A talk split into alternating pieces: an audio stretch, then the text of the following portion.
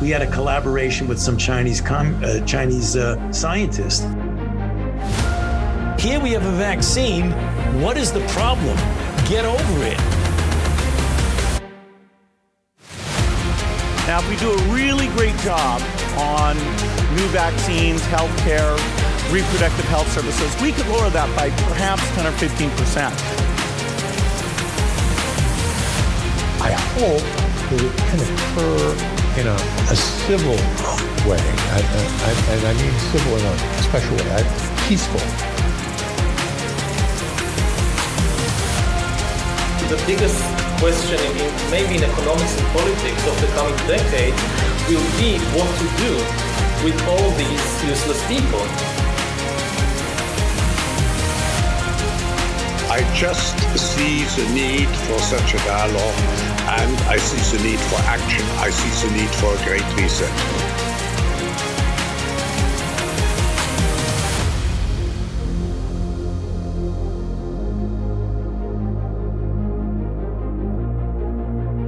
We are 46 months into two weeks to flatten the curve.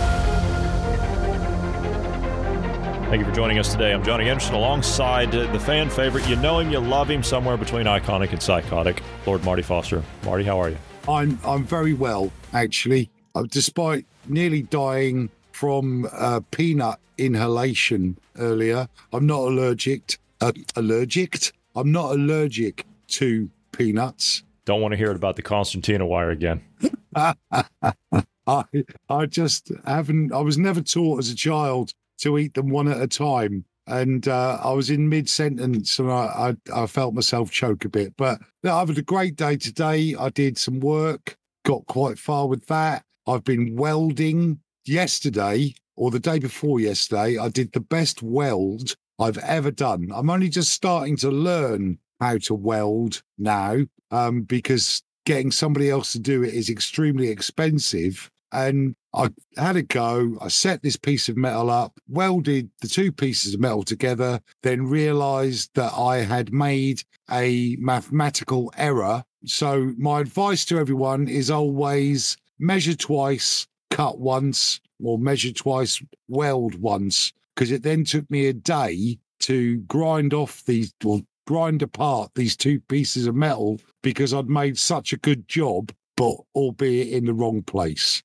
So every day's a learning day. So I, am getting there. I will say that uh, it's a MIG welder, yes, that you've got there. I will say that it is uh, one of the easier ways to start. Uh, arc welding is very difficult. Of course, that's going to be at a, at a higher temperature. And you've got TIG welding, which would be, you know, you're doing like argon and you're working like a foot pedal and everything. You got the tungsten rod and all. Yeah, it's, it's really difficult. So you're starting on one of the easy. You're, that's where you start is is MIG welding. So yeah, I mean, I, at school, I learned how to braze. So using an oxyacetylene blowtorch, getting the flame just right, uh, heating the workpiece, making sure it was clean, properly fluxed, and then you fed the big brass rod into that joint. And I could do that very, very well. And I made quite a long career out of avionics and uh, you know other electronics and my soldering was second to none.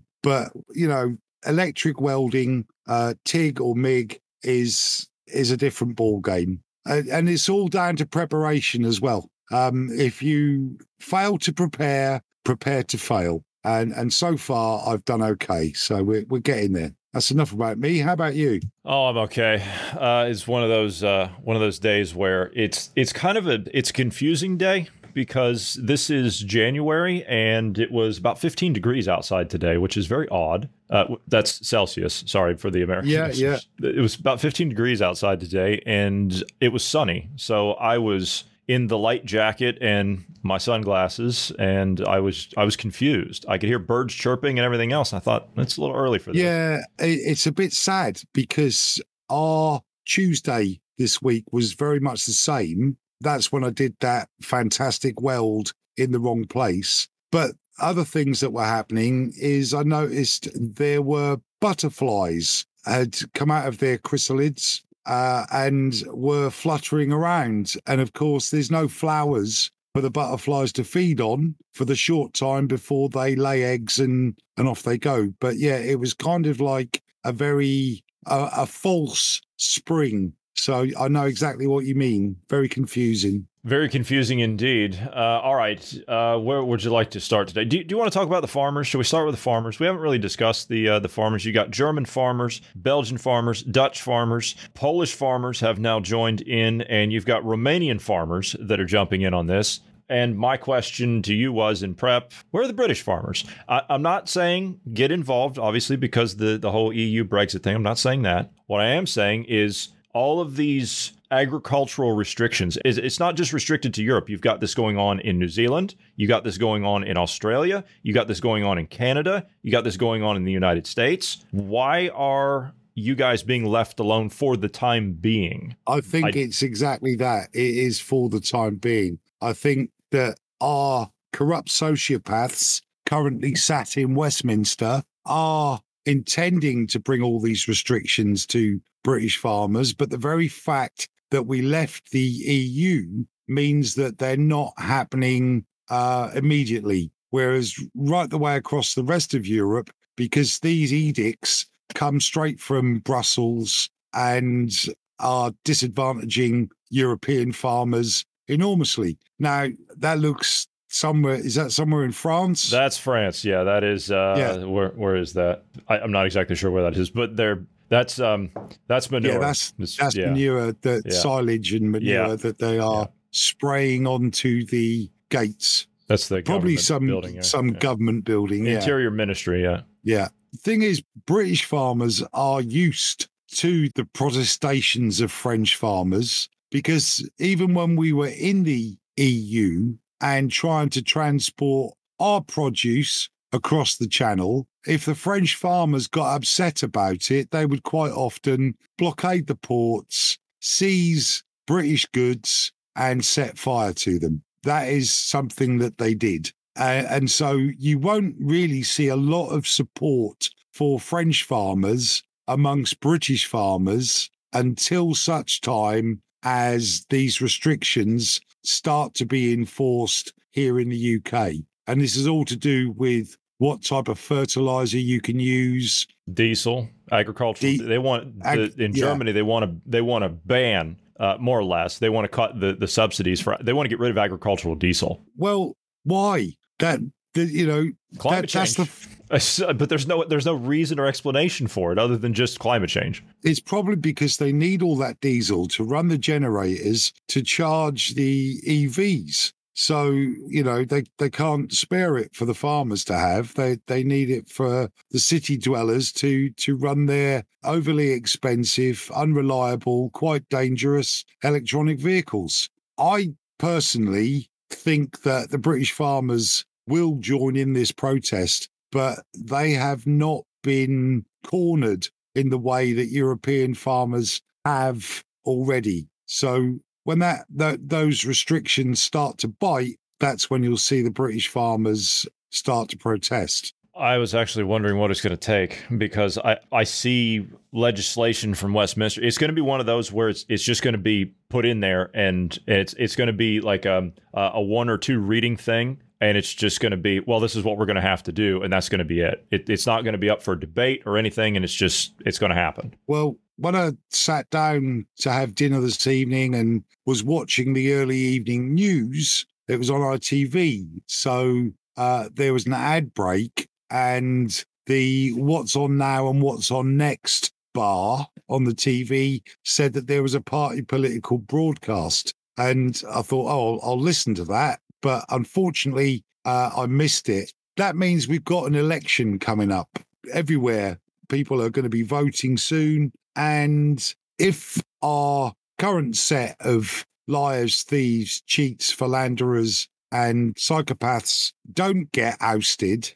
then I think you're probably right that these these bills will go through on with lightning speed. Yeah. But yeah, that's an awful lot of tractors. That's Berlin. Um, that's that's the. Um, I know exactly that, where that is. That's that's one of the. That's main going up to the brand. Yeah, right up to going the up to the Brandenburg Gate. Yeah, yeah. I've actually stood in both places. So, and that's that is that's making that view right there from that drone is making it look like it's a short distance. That is not a short distance. No, I'm guessing that's two or three kilometers completely jam Just about, yeah, yeah. Yeah, with- and that goes that goes on and, and around. vehicles. Yeah. Yeah. The other thing, though, is, and this is something my grandparents used to say: you never see a poor farmer. You you know, you never see a farmer on a bicycle. They've always got the latest four by four. You know, a decent car or or the the nicest tractor. Do you know Lamborghini started off making tractors? Yes, yes, they actually did, and they still make them. Yeah, yeah.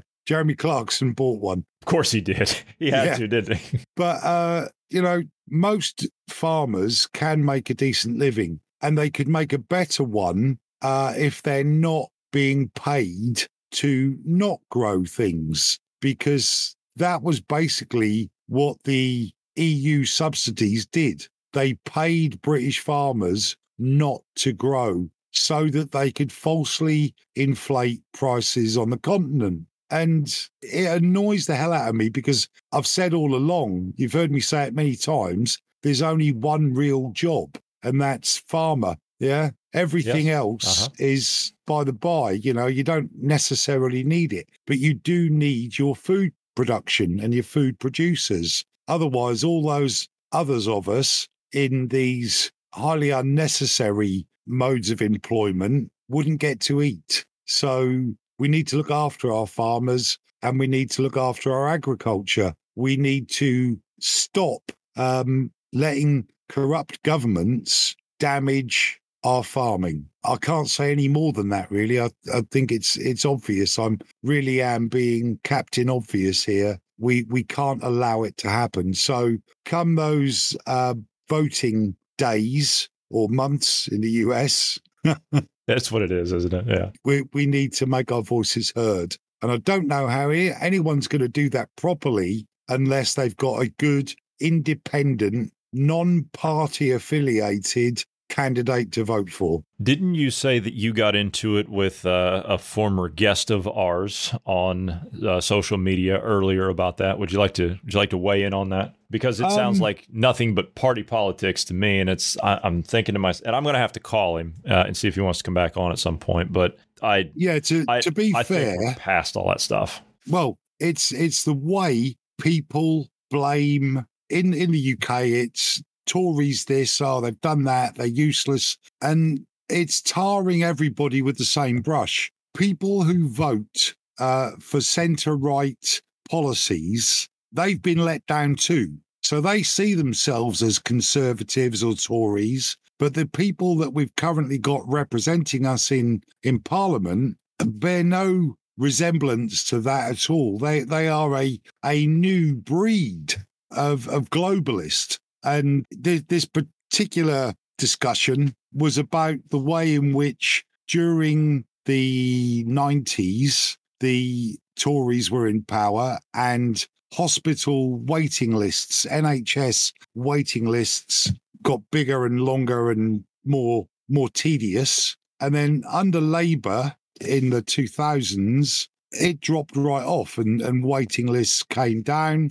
But since the, the current Tory reign, the current Conservative Party being in power, those waiting lists have gone higher and higher and higher. But don't blame Tories. Be specific. Blame the politicians that have underfunded, wasted money, and are actively seeking the destruction of the National Health Service, just in the same way as they are about to, if they're not already, destroying agriculture. So, yeah, we, we are, we really are uh, in an undeclared war with our own politicians. So, don't, all I'm saying is don't tar us all with the same brush. Just because my politics might be centre right, it doesn't mean that I approve of this government in any way, shape, or form. Is it really our politicians that we need to be concerned about, or is it the people that fund those politicians? And among Well, which you're yeah, gonna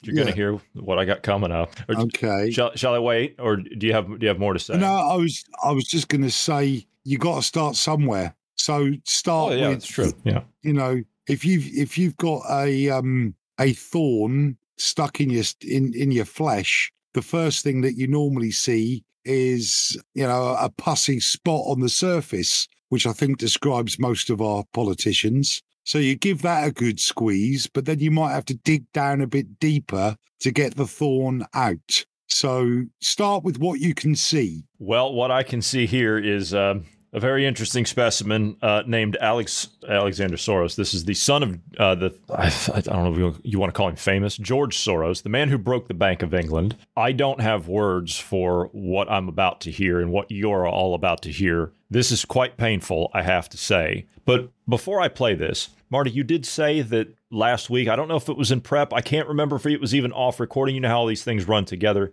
You said that these people that are these type, not him specifically, but these people that are these type, there's something that is psychologically wrong with them. And and they just they don't behave like normal or what you what you and I would consider to be a normal person. Yeah, it, it might be a bit unfair, and I'm trying to be even handed to say there's something wrong with them because as far as they're concerned, the way they think is ideal for what life has put in front of them. But what they don't do is think the way anybody who's had to get up early, go to bed late, work eight to 12 hours a day, even longer in some cases, just to get enough money to put food on the table for their families. They have no clue about that. This is the disconnection that we're talking about. People like Rishi Sunak here in the UK, for instance, our Prime Minister, he's the richest man in Westminster. He is ridiculously wealthy and he has not the first idea about what real life is. So, how he can effectively um, make any policies or govern fairly, I don't know. In the case of Alexander Soros, of course, he will have no concept of what it's like to be a working class person. No, he will not. And I have a funny feeling that after you hear what this young individual has to say, I'm betting that he's, if he's not already been pulled off of the stage, then he's going to be grabbed with the hook and they're going to sit him down and they're going to coach him on how he speaks. Listen to this. Um, but um, you know, I um, I don't think that that's the I don't think that that's the fundamental. I don't think the technology is the fundamental issue uh, in in democracy. Democracy is messy. I mean, you know, democracy is about contestation of ideas. It's about uh, plurality. Um, it's about people having different truths. Actually, now, mm. fundamentally, uh, how society lives together um, civically in those in those contestations um, is you know is obviously uh, is obviously um, you know quite uh, quite uh, you know quite tricky. But I think that if we play too much on this disinformation card, we're taking the responsibility away from ourselves to actually create a narrative that inspires people to vote and to believe, uh, you know, in um, uh, in uh, in democracy and democratic um, institutions. And on the institutional part, I think that we can talk about uh, institutions as these abstract things, but institutions are also about people. Mm. And um, you know, um, you know, we just heard this, this this point about untrustworthy people, and we talked about things in the United States like you know, like um, checks and balances, which aren't written anywhere but are customs. And one man, Donald Trump, literally came in and just took that, you know, took that took that all away. Um, you know, so um, you know, so um, you know, but when I see this, you know, when I look at this um, you know, um, you know, uh, more globally regarding regarding you know regarding democracy, I also say to myself, when was this great time that everybody got along so well, and you know things were going so so great. I mean, I think you know, um, um, you know the um, you know I think that we really have to be careful here in you know in this nostalgia uh, for a time uh, you know for a time past because a lot of the reactions we're seeing in society are actually reactions to positive uh, to positive things like you know like equality uh, for women. Um, you know, uh, and um, uh, you know, and greater diversity, uh, which come with backlash. I, I, think I completely lost the point of what he was trying to say because I just couldn't I, follow any of it with the ums and you knows and ums and yeah. Well, having lived and worked in the UAE and Saudi, Arabs have this phrase, Yani, and you'll hear it all the time. They'll be talking to you, going, Yani, Yani. And it's like, you know what I mean? You know what I mean? It's kind of, I've just made a point. Did you get that point? I've just made a point. Did you get that point? And what we have there with that um, young man is Greta Thunberg in a cheap suit with horrible glasses, without the voice coach and a proper script. What they did with him was they wound him up, pushed him out on stage, and just before they, you know, he he was pushed on stage, someone said, "Tell him that democracy doesn't really work," and that's that's the only thing that he was given, and that's what he was trying to express. He was trying to say that there's always a contest within any democracy. Someone always loses out. But the good thing about a real democracy is somebody, the majority, most people, um, even if that majority is only a 1% difference, get to make the decision. So, no, he, he he's another offering. He, he is basically a sacrifice to globalists, or rather to, to the on the altar of globalism. That's the message he's trying to get across. Let there be a one world government that, that is going to care for you all equally. Uh, it's cultural Marxism coming from someone who has been brought up in the most unmarxist way. Uh, he he's you know he's obviously because of who his father is has grown up never having to want for anything. But what he does want is someone to give him some dress sense and someone to uh, teach him how to speak without all those ums are do you know what I means? Yeah, they'll they'll get him they'll get him coached and he'll be down with the the regular cadence that everybody else speaks with here before long. I think I'm, the next time not, we see him, he'll be I'm not improved. sure I'm not at all sure that we will ever see that man standing upright, confident, speaking clearly because he is a gnat's knob away from a nervous breakdown. He's messed up. Yeah, and quite frankly, I'm I'm not going to say anything, but um, he's younger than I am, and you could see he looks about 10, 15 years older than I do. Yeah, he's deliberately dressing down. He doesn't want to uh, come onto that stage to persuade people to ignore their own democracies and move towards a global government looking opulent and rich and well dressed. It's like, oh, what's he called? The French Prime Minister. The prime, uh, the, pres- the president or prime minister? The president, the president. Macron. Macron with his 40,000 euro watch. 90. Um, 90,000 was it? 90,000 euros, yeah. Well, I can get them cheaper, but um, okay, fair enough. But um, you know, ran for a watch. I... And he and that's why he had to take it off because he realised he'd screwed up. You know, he's got his perfectly tailored suits, so you'll never get that out of a Frenchman. Most Frenchmen are going to want to look as as formidable as they can, but the the uh, he, and again, I don't think Alex is a halfwit. I think he's probably quite intelligent. Yeah, but he is shy he knew that the message that he was trying to deliver wouldn't be a popular one with most people. And I think there, there's kind of an inbuilt thing where if you know you've got some bad news to deliver or an unpopular opinion,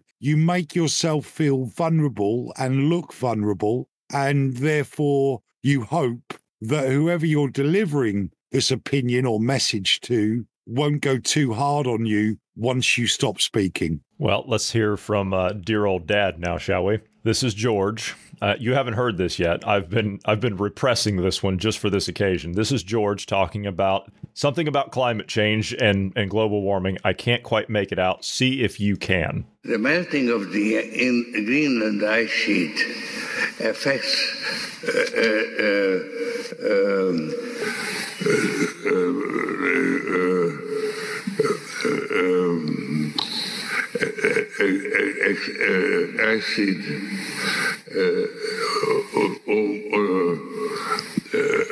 um, um, uh, would uh, increase the level of the oceans by seven meters. That is not doctored in any way, shape, or form. Yeah, but that that's someone who should have uh, removed themselves from the world of other people quite some time ago. I'm not saying he should uh, top himself. I'm saying he should just f- off. Just stop interfering with the rest of us. You dirty old. He's a traitor to his own people, and he is a despicable sociopath. I've heard him talk when he could still talk uh, about how he has no qualms about people losing their jobs when he asset strips a company that he's purchased because his only purpose in life is to create revenue. And then he's put together the what's it called? His society is um Open Society. the Open Society. Yeah, he's put that together uh, as a basically a way of washing his dirty money and not paying any tax on it because it's got charitable status. So no, I'm sorry, anything George Soros has ever had to say, even when he could string a sentence together rather than sound like somebody on the toilet, because that's what it sounded like. It sounded like he had too much fruitcake and he, he had a bit of a blockage there. But he's always been full of shit. So I don't know. you- You're laughing your head off there. I, I, I don't know what you expect me to that? say. Exactly. exactly. All right, all right. Um, let's uh, let's go over to um, let's go over to the Middle East. The Saudis are going to allow liquor to be sold in Saudi Arabia. Uh, now, you mentioned a little bit of this in prep. That's a big deal, but uh, here it comes with a catch. They're only going to allow it to be sold to people with diplomatic recognition. So people that are in there, like uh, UN delegates, delegates from another country, people that are in there to broker business deals. Because uh, if you recall, we played a clip. It's it's him speaking in Arabic, but it was Mohammed bin Salman talking about how, in his words, it's his war to build the future of Saudi. We we've seen some of these. Uh, these projects that they've got going on, um, uh, what's it called? Uh, Neom, the uh, the line, you know, some The of, line, yeah. some of these other things. And these are projects that they really want to try and get off the ground. The Oxagon was another one, uh, a project, a port project that they have. You're going to have to do something like this, and you've spent some time over there. And you say that this is a thing where that where they'll allow it in certain places like hotels and things like that because that's what, how did you put it? Booze and booze and birds is is what brings the basically, basically, Sheikh Zayed uh, in the UAE knew that if you wanted Western consultants and good engineers, then they had to have somewhere to relax. So the bars uh, and in the hotels with their live music and free flowing booze in the UAE, in Abu Dhabi, in Dubai. Yeah, the, it, it made the place, you know, a reasonable place to live. There was something for everybody. But in Saudi, they currently have lots of compounds. So engineers and instructors from uh, all kinds of companies that Saudi wants their technology, their know how, their skills. Those compounds have their own breweries inside them. The beer is not so bad. The distilled spirits are bloody awful. When I was working in Saudi, didn't touch the. I, I had a couple of pints of beer, but I I would definitely stay clear of the spirits. So as soon as you get the chance, what you do is you jump in a cab and you drive across the causeway into Bahrain, where Allah can't see across the water, apparently. Apparently so not, no. no. So all of the Saudis, they're across that causeway at weekends as well. I mean, for the benefit of the listener, in the background, Johnny's showing scenes from some. Is this this, This must is be a, a- new one in Dubai, isn't it? This is in Dubai. Yeah, this is a club called Illuminati that opened in Dubai. Yes. Yeah.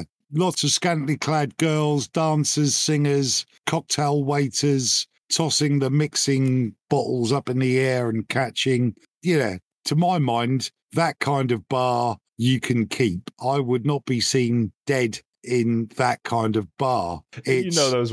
You know those are Russian women in there that are. of course they are. Uh, this is this is something that um they think that's how we want it. but in actual truth, that's how they want it. They want this vision from American movies, from, you know, all the Las Vegas hotels, those kind of things. That's what they want to go to. Most people prefer the the down and dirty, rough, not violent rough, but not all posh and plush like like those ones that you showed in the clip there. They just wanted somewhere where they could get a drink, listen to the music, and and have a good time. So yeah, Saudi already has booze, but most of it is made in the compounds. And when you say diplomatic recognition, I dare say anyone who's there, a work visa, is likely to be able to get hold of that booze because that's exactly the same way that they did in in the UAE. In fact, you could have if you were if you were a resident, you had to get what's called a booze license, an alcohol license, and you need you were supposed to have to show it in the um in the off license um liquor stores to buy any booze to take to your home but in actual fact no one ever checked so it, yeah, it was a, a a bit of a bit of a joke, really. But what they did do was when you actually applied for your booze license, they would put a limit on how much you were allowed to spend on alcohol per month. So myself, for instance, I was allowed to spend eighteen hundred dirhams, which at four dirhams to the pound is how much? Come on, you do the maths. Uh, you're, what are you what are you asking me? Sorry, I was. I'm sorry. Right, there's a there's a reason I'm I'm kind of like spaced out here because I know we're talking about booze and we're talking about uh, breweries and you couldn't make this up. This is literally just happening now. Biden is speaking in a brewery in Michigan. All right. Okay. So I, I have to play the clip uh, with your permission. Yeah, you yeah, yeah, yeah. But anyway, I could spend four hundred and fifty pounds a month on booze if I want to. I've never done that in my entire life. That's a lot of money on booze. I'm just going to throw that out there. But anyway, yeah. this this man right here is going to tell you about booze. The beer brewed here, it is used to make the brew beer in this refinery. Oh, Earth Rider, thanks for the Great Lakes. I wonder why it's Did you catch that? I thought he said arthritis. Thanks for the Great Lakes. Uh, something like that. I I don't know. I, I couldn't really make it out, but that, he's speaking at a brewery, so you know we are talking about booze. So yeah, yeah, yeah, and well, he's barely speaking at a brewery. One of the things we used to do in the navy when we went to a foreign city is quite often get invited to their local brewery for a trip around the brewery and to get a couple of free beers. I have only ever done this once, and it was in the beautiful city of Cardiff at Brains Brewery. And the guy said, uh, All right, then, um, no, this is the bar area. As you can see, it's lovely. It was all beautiful stained oak, big roaring fire, brass taps, big barrels of beer. And he says, uh, You can stay here, or we can have a trip around the brewery. And we all said, We'll stay here, please, Taff. And we did. And 17 pints later, I had to be poured back onto the ship. It was quite a good experience, but I've only done it once and I'll probably never do it again. Was that a night in the uh, in the brig or no? No, no. I was fortunate that um, the actual full on drunkenness had not happened at that point, but I was I was definitely a little bit tipsy and I felt like I had to tilt my head back to keep all of the beer in. Um, so as I could walk across the gangway, full, huh? I was that full. As I could walk under my own power across the gangway, I, I was allowed to go to bed. And yeah, uh, Brains Brewery, I can't speak properly. Brains Brewery in Cardiff is now a big block of very posh flats in the old building. It's quite sad, really, but they still sell Brains Bitter uh, and there's a particular one called Skull Attack, and it is is just about the best bitter I've ever had. So well done, the Welsh. That's all I can say. On over to uh, Yemen. You know, we've had a fresh round of uh, of strikes in Yemen. I know I played some B roll footage there in prep of uh, some uh, carrier takeoffs and uh, hitting targets in the middle of the night uh, in Yemen. Here's a question, right? So we know that Yemen and the Houthis are a proxy group from Hezbollah and Iran, and we know that Iran is a client state of Russia. Well, today, You have the Iranian president, whatever. I I don't know what the you know what that even represents, uh, other than just a diplomatic front. Going to Turkey to speak with Erdogan about the annihilation of Israel or something. Now you have talk, and I don't know if you caught this. I've got a clip here from Sky News. You've got talk of the Europeans are are looking to start preparing. I I think it's it's long overdue to be fair. You've got the Germans that are saying that they're now going to start tooling up. You've got the French that are saying that they're going to start moving on things. The French still need three years at least. The Germans probably longer than that. But you guys, you guys are talking about conscription. This is the first time I've heard this talked about in the UK. Conscription. Listen to the people that are, that they're talking about conscripting. Right. This is General Sir Patrick Sanders. Okay, talking about a possible conflict with Russia. Very serendipitous because um, somebody who you'll know well, General Sir Patrick Saunders. Um, I'm not sure if you served with him, but certainly you have served. You did. So um, he's suggesting, reading between the lines in the Telegraph today, that if we go to war with Russia, uh, we could find that our youth uh, may have to be conscripted. That's a bit alarming. Yes, head of the British Army, one of the most cerebral thinkers that we've got, a strategist. We need to listen and listen carefully. Uh, we've been too complacent. I think I've said this many times with you. What's coming over the horizon should shock us. It should worry us, and we are not uh, prepared. We've had a couple of decades, three decades or so since the Cold War.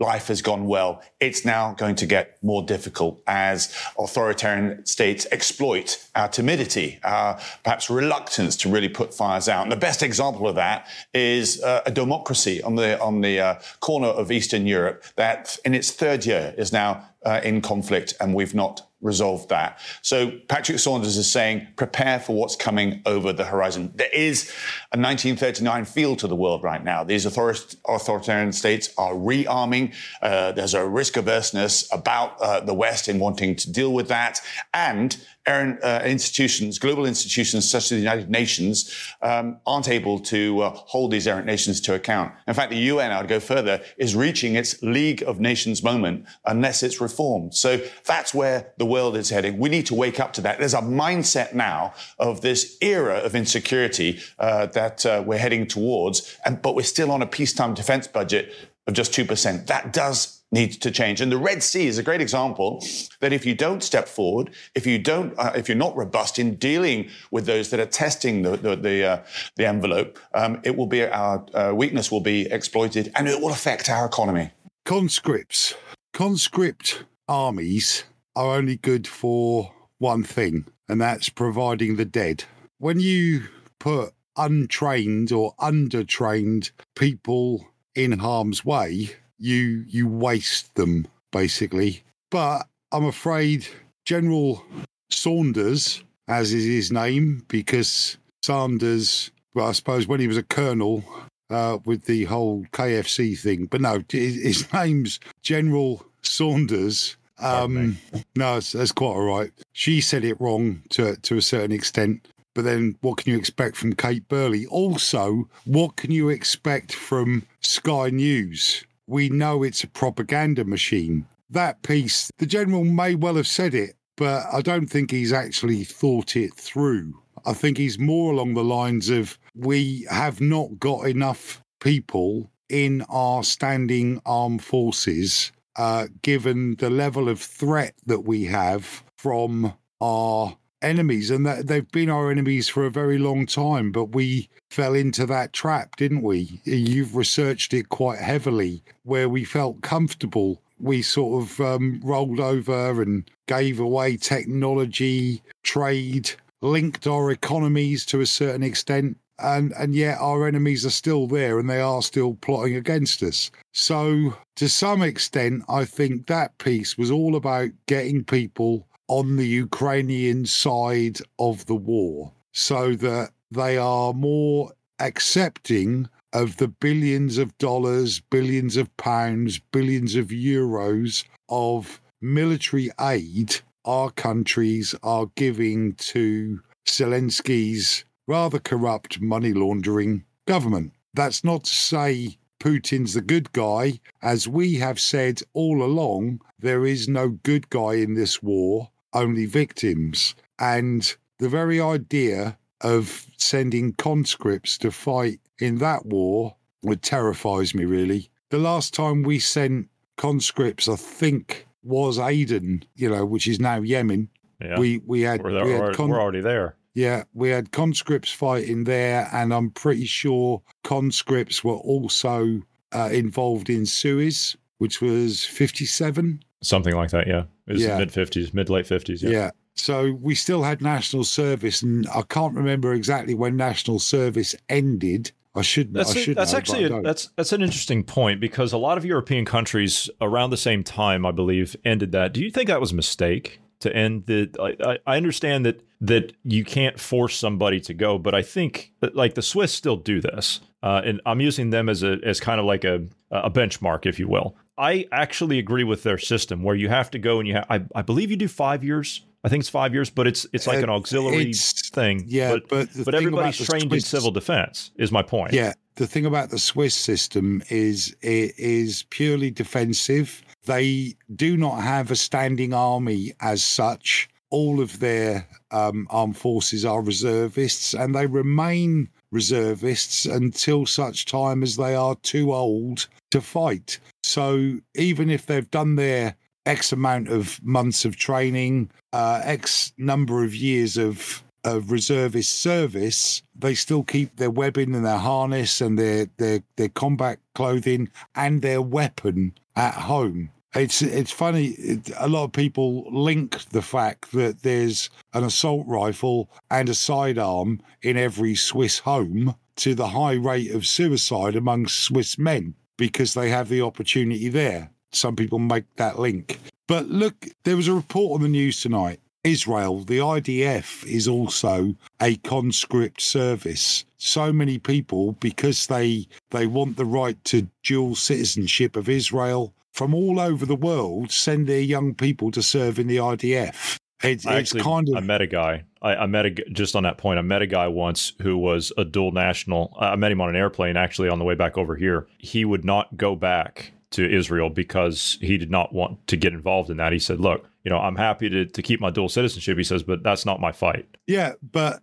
if if he wouldn't have got that dual citizenship without uh, having spent some time in the IDF, he's probably been there, done his training, Well, spent a birth. couple of years. No, he was, it was- born. He, it- was born was- there, was he? It was yeah, it was birth. He was a uh, he was an Israeli uh, American dual national, and his his father was Israeli and his mother was American. So Right. Okay. But anyway, this this piece on the news tonight, a Palestinian guy standing with several others who were going to try and rescue friends and family further into Gaza where where it was going down. He got shot in the street while stood with his hands in the air and one of their their group was uh, was holding a white flag aloft as as they walked forward. He was shot by IDF troops, and IDF troops are conscripts. They serve a period of national service. They are not full time regular troops. And as good as they may be, um, those kind of untrained people do make those kind of mistakes. And when you when you look at the whole situation, I'm pretty sure that a lot of the aggression towards Israel is a direct result of bad drills and ill indiscipline amongst those national service IDF members. It's it's you know it's that's going to be a contentious thing to say, but conscripts are not the same as a fully trained, fully committed career soldier, sailor, or air person. Should we bring back the uh, the conscription, as in like just to you know for for for defensive purpose? That was my original point for purposes of of national defense. Defense. No, no, No. absolutely not. Abs- absolutely not. What they should do is open up the recruitment and make that process faster, more efficient, and make the rewards, you know, the remuneration for being a full time serviceman or woman better, certainly here in the UK. In, in, if we are going to conscript, we've got 750,000 illegal immigrants that want British citizenship. Bung them all in some, you know, 1970s kit and send them off to uh, the front line in Ukraine. And if they The come Germans are back. The Germans Yeah, are talking if- about if- doing that. if if they come back, then then they get citizenship. That would be my my only way that conscription should should be working. When it comes to national service, I think there should be a form of it for people who have got nothing else going for them in their lives. If nothing else, it will give them some discipline and not military. Don't do it in a military fashion. Do it in a construction fashion, a farming fashion. Make them go to places like the Peace Corps, for instance, but on a much larger scale. Uh, and and go and complete a job. It will give young people who've got no direction some discipline, and it will give those that do have direction because you can't just make it um, only the no hopers go. Everyone would have to go. So the ones that have got something about them uh, and and a career path ahead of them, it will give them an experience that they can build on when they go into um, into the world of work afterwards. So yeah, it's it has crossed my mind that national service, but of the kind that I just described, not of military national service. The Peace the armed, yeah, I know, I know, I know what you. I, I don't know what you're about to say, but No, I can just tell from your face. Go on, go for it. The Peace Corps, well, or uh, to join possibly a, a movement to um, to uh, aid in, in climate change or, or something of that nature. Um, and here to tell us about that is someone you mentioned earlier. I, I could not end tonight without playing this for you. We have Greta Thunberg speaking in Germany at a rally. We cannot remain silent. No one can remain silent when there's an ongoing genocide and when people are denied the most basic human needs. We must always stand up and speak up against oppression, against imperialism, against war, and against discrimination and racism in all forms. Stand with Palestine is to be human. We, we cannot allow ourselves to be silenced. So thank you for being here and thank you for continuing to protest, speaking up, boycotting, and do everything that you can to raise your voice for Palestine.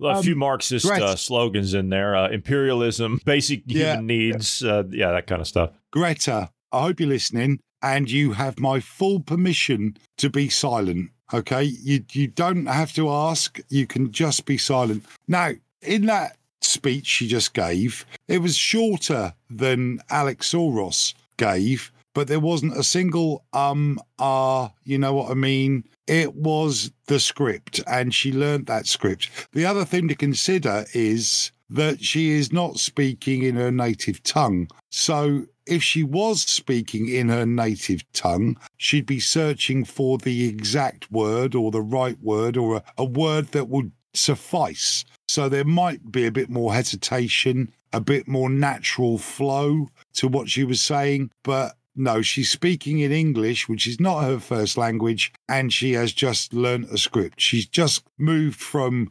climate to Palestine. And it's what they do. It's what they do with a famous face. Once you've become famous for one thing, you can use that fame to promote something else. It works in most cases, apart from Bud Light. Yes, you can't do that with uh, with Anheuser Busch products anymore. By the way, did you see who bought a hundred million dollars worth of uh, Anheuser Busch shares? I don't know. I would, normally, uh, I would have- come back with something like Oliver Reed or George Best being, you know, a, a well-known alcoholic. But just about all the well-known alcoholics are dead now. So you tell me, who has bought a hundred million dollars in shares of of Busch? Bill Gates. Has he? He has. Does that mean? I mean, is that because he wants to get hold of the real estate? I don't know if he wants the the real estate, you know, like the hops thing. I don't know if that because I, I know that a lot of the hops are are come are, they come from uh, from Bavaria here, but I don't know if it's that or if it is because the stock has plunged and there's now talk of the original Busch family buying it back from AG InBev in the Netherlands and or a a uh, AB InBev, sorry, excuse me, that's the parent company, buying it back at, at the lower stock price now, and then he's been making public statements saying that you know they've lost touch with the consumer base and you've got to reestablish this. And if he can go in and rebuild the brand as the family did then maybe he's looking to cash in just on the you know to get the um, the quick overnight repayment out of it. Well, that's exactly the same model, although this is with a beer uh, that Soros employed with currency. You ensure that the currency starts to plummet, you buy it, but knowing full well that the pound will always rally because of the strength of the United Kingdom, as was. I wouldn't say that we could rally again, but something like Budweiser, which people are going to want to buy again at some point when they've forgotten about the, the trans unicorn that was advertising it, you know, it, it will rally. Those stocks will go back up. So, what is to say that the really good idea of putting an extremely irritating, almost human being as their brand ambassador, it destroyed their stock and made it absolutely prime for someone to buy it. So, what's to say that wasn't the intention all along? Could have been. Could very well have been. Don't know. It's just one of those things. You have any final thoughts that you would like to impart to the listener before you get away for the week? Well, I just want to reiterate measure twice, cut once. That is good advice. Uh, any welding advice you'd like to give to the uh, to the listener, since you're new to welding now? It's all Wear a hood. about. Wear a hood. Well, that's the first. That's the first thing. I yeah, because you don't want to smell burning hair. Because I thought I did earlier on. My mask is absolutely outstanding. What, uh, when I say a hood, we call it a. We call it when I Let say me it. just just one second. Yeah, yeah. Can you see that? Yes. When when I say a hood, we call it a welding hood. So that's Oh, yeah. right. yeah, we, we call it a mask, but Yeah. yeah, I, I, I suppose hood, mask, all the same to me, really. But this thing's amazing because uh, the one that came with the kit was just solid, darkened glass. Yeah. And it's one that you just lifted up to your face. Whereas this one, which did cost me £42, which I think was quite reasonable. Yes, 'cause they Um, used to be. I know what that is. It used to be around a hundred pounds for one of those, and that is the auto dimming solar powered, and it actually gets the solar power on the panel in the front of it to charge the battery that's in it from the welding that you're actually the arc that you're making from the weld. You got it. It's absolutely brilliant. And uh, it's one of the best purchases that I've made. It wasn't from the middle at Lidl,